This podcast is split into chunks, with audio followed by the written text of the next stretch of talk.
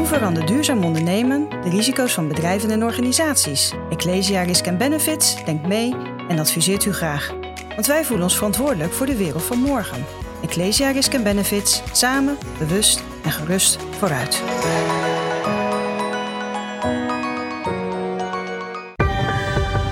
Ecosofie wordt mede mogelijk gemaakt door Renewy. Renewy. Minder nieuw, meer renew. Want afval bestaat niet. Hey luisteraar, aanstaande donderdag is alweer de tweede editie van de Ecosofie Live podcast. Daar kun jij natuurlijk bij zijn. Het is in Blue City en ik ga in gesprek over biodiversiteitsverlies. Na de klimaatcrisis is dat een onderwerp wat steeds verder aan de eh, oppervlakte komt. We zouden mogelijk zelfs in de zesde uitstervingsgolf zitten. En ik ga daarin uh, over in gesprek met niemand minder dan Louise Vet. Zij was in 2018 nog uh, benoemd tot meest duurzame Nederlander door Trouw.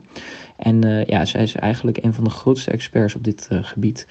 Um, en zij heeft meegeschreven ook aan het Deltaplan Biodiversiteitsherstel. En weet er alles van hoe we deze biodiversiteitscrisis kunnen voorkomen. Lijkt me leuk om je daar te zien. Kaartjes kun je kopen via www.bluecity.nl slash ecosofie. Zie ik je graag daar.